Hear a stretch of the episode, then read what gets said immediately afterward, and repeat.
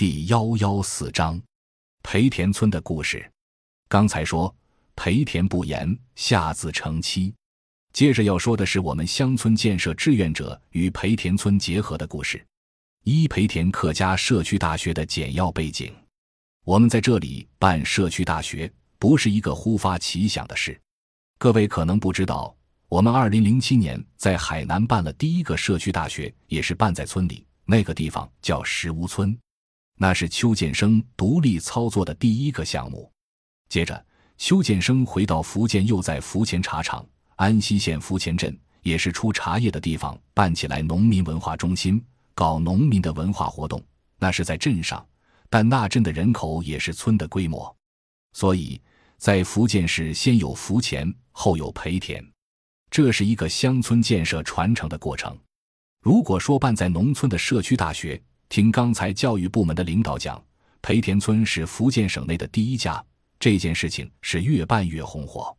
我刚才跟省人大的领导讲，海南儋州市石屋村办的中国大陆第一家社区大学，现在已经是可持续运转了。我们没多少钱，当时给了邱建生两万块钱吧，现在已经实现可持续运转了。当然，主要得靠各界的朋友捐助，靠大家投入自己的能力。最后形成了可持续运转。现在那里的地方政府每年把十几期儋州市社农培训放在石屋村社区大学，因为它已经有了教学设备，有教室、住宿条件，有食堂，政府省了百分之四十培训经费。如果放在城里宾馆搞培训，那得花多少钱？放在村里面还能结合做点劳动。一般情况下，政府搞的官方培训，很多社会人士还未必愿意参加。可是我们到村里搞培训，社会人士就愿意来，宁可不要钱，他也要表示自己与农民主动结合的这种人文精神、公益精神，这就节省很多成本。总之，我们二零零七年在海南创办的中国大陆第一个社区大学已经成功了。主要经验就是本地化 （localization），发掘乡土知识、乡土文化，然后结合了中央国家政策。结合了本地政府的农村发展规划要求，就变成一个三结合的一种内容的培训，既有农民中的骨干来参加培训，又有进步知识分子，还有社会力量，多方面结合形成了社会广泛参与。这恰恰是中央二零零六年推进新农村建设那个一号文件所强调的内容。通过社区大学把这些政策都落实了。有些朋友当时可能不太理解。老是觉得有点不安。有人问我：“你们组织这么多学生下乡跟农民结合，这是要干嘛？”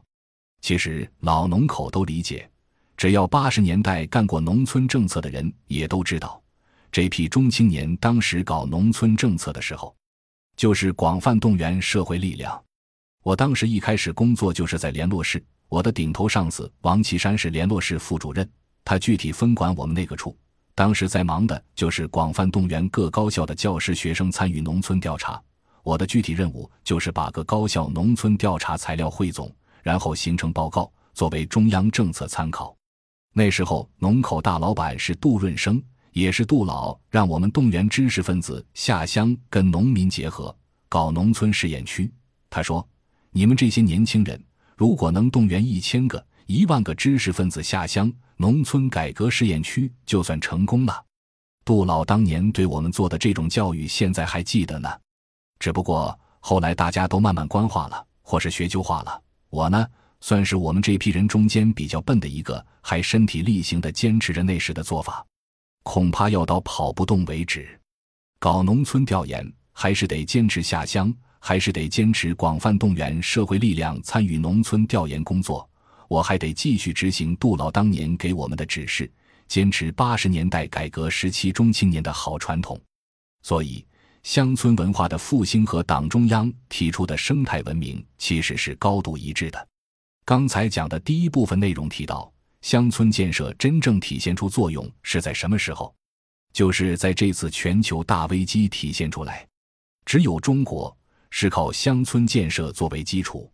能够有效的应对最大的全球经济危机打击，这次危机正在向发达国家扩散。看西班牙百分之二十的失业率，这次希腊闹事已经到了本国的催泪弹全打光，要向其他国家去借催泪弹这种地步。为啥呢？就是因为没有基础，没有危机软着陆的社会基础和经济基础。危机到来的时候，才真的出水，才看两腿泥。这个国家干的怎么样？不是靠平时怎么吹。今天为啥不行呢？希腊自毁了过去的经济基础，人家早就不靠农业了，那过去靠什么呢？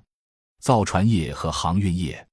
但这些年这两大产业全部转移出去了，就剩下一个产业——旅游业。旅游业还特高傲。长期维持西方冷战时期的双重标准，对港台免签就不对大陆华人开放。都二十一世纪了，华人想要上希腊旅游一趟，还要查你多少存款，富人才让你去，麻烦大了。我到希腊就跟他们说，只要别这么看不起大陆华人，把签证放开一点，这国家经济就起来了。谁不想去看看古希腊的文明遗产啊？对吗？我们中国人现在有三亿中产阶级，哪怕其中有百分之十，三千万上这来看看，你就富了。我们中国人怎么救的香港、台湾呢？不就是那里放开大陆客去旅游了吗？台湾经济、香港经济就起来了。这次李克强总理到西班牙又说，我们有十三点四亿中国人，不要多，有个百分之十上西班牙来旅游，你就富了。欧盟因为它是殖民地宗主国为主形成的，看不起我们这些过去的所谓被殖民地的国家。比如，我是中国被税务部门监控的高收入户，可我要上欧盟开个会，多要几天签证，我自费去看看，行不行？多一天都不给签。你去开会，邀请函写的哪天开始到哪天结束，他就给你这么短时间。欧洲经济萧条怪谁呀？是因为你太自大。太缺乏制度创新能力，太那个，咱也不好说他太什么了。所以现在欧洲那儿的危机正在发酵，而在我们这，大家都说我们已经度过了危机。中国今年仍然会保持比较好的增长。很多人不知道我们怎么度过危机，不知道那是靠加强新农村建设。我现在为什么被很多海外研究机构、高校请去讲学，就是因为我可以讲得清楚，他们却搞不明白。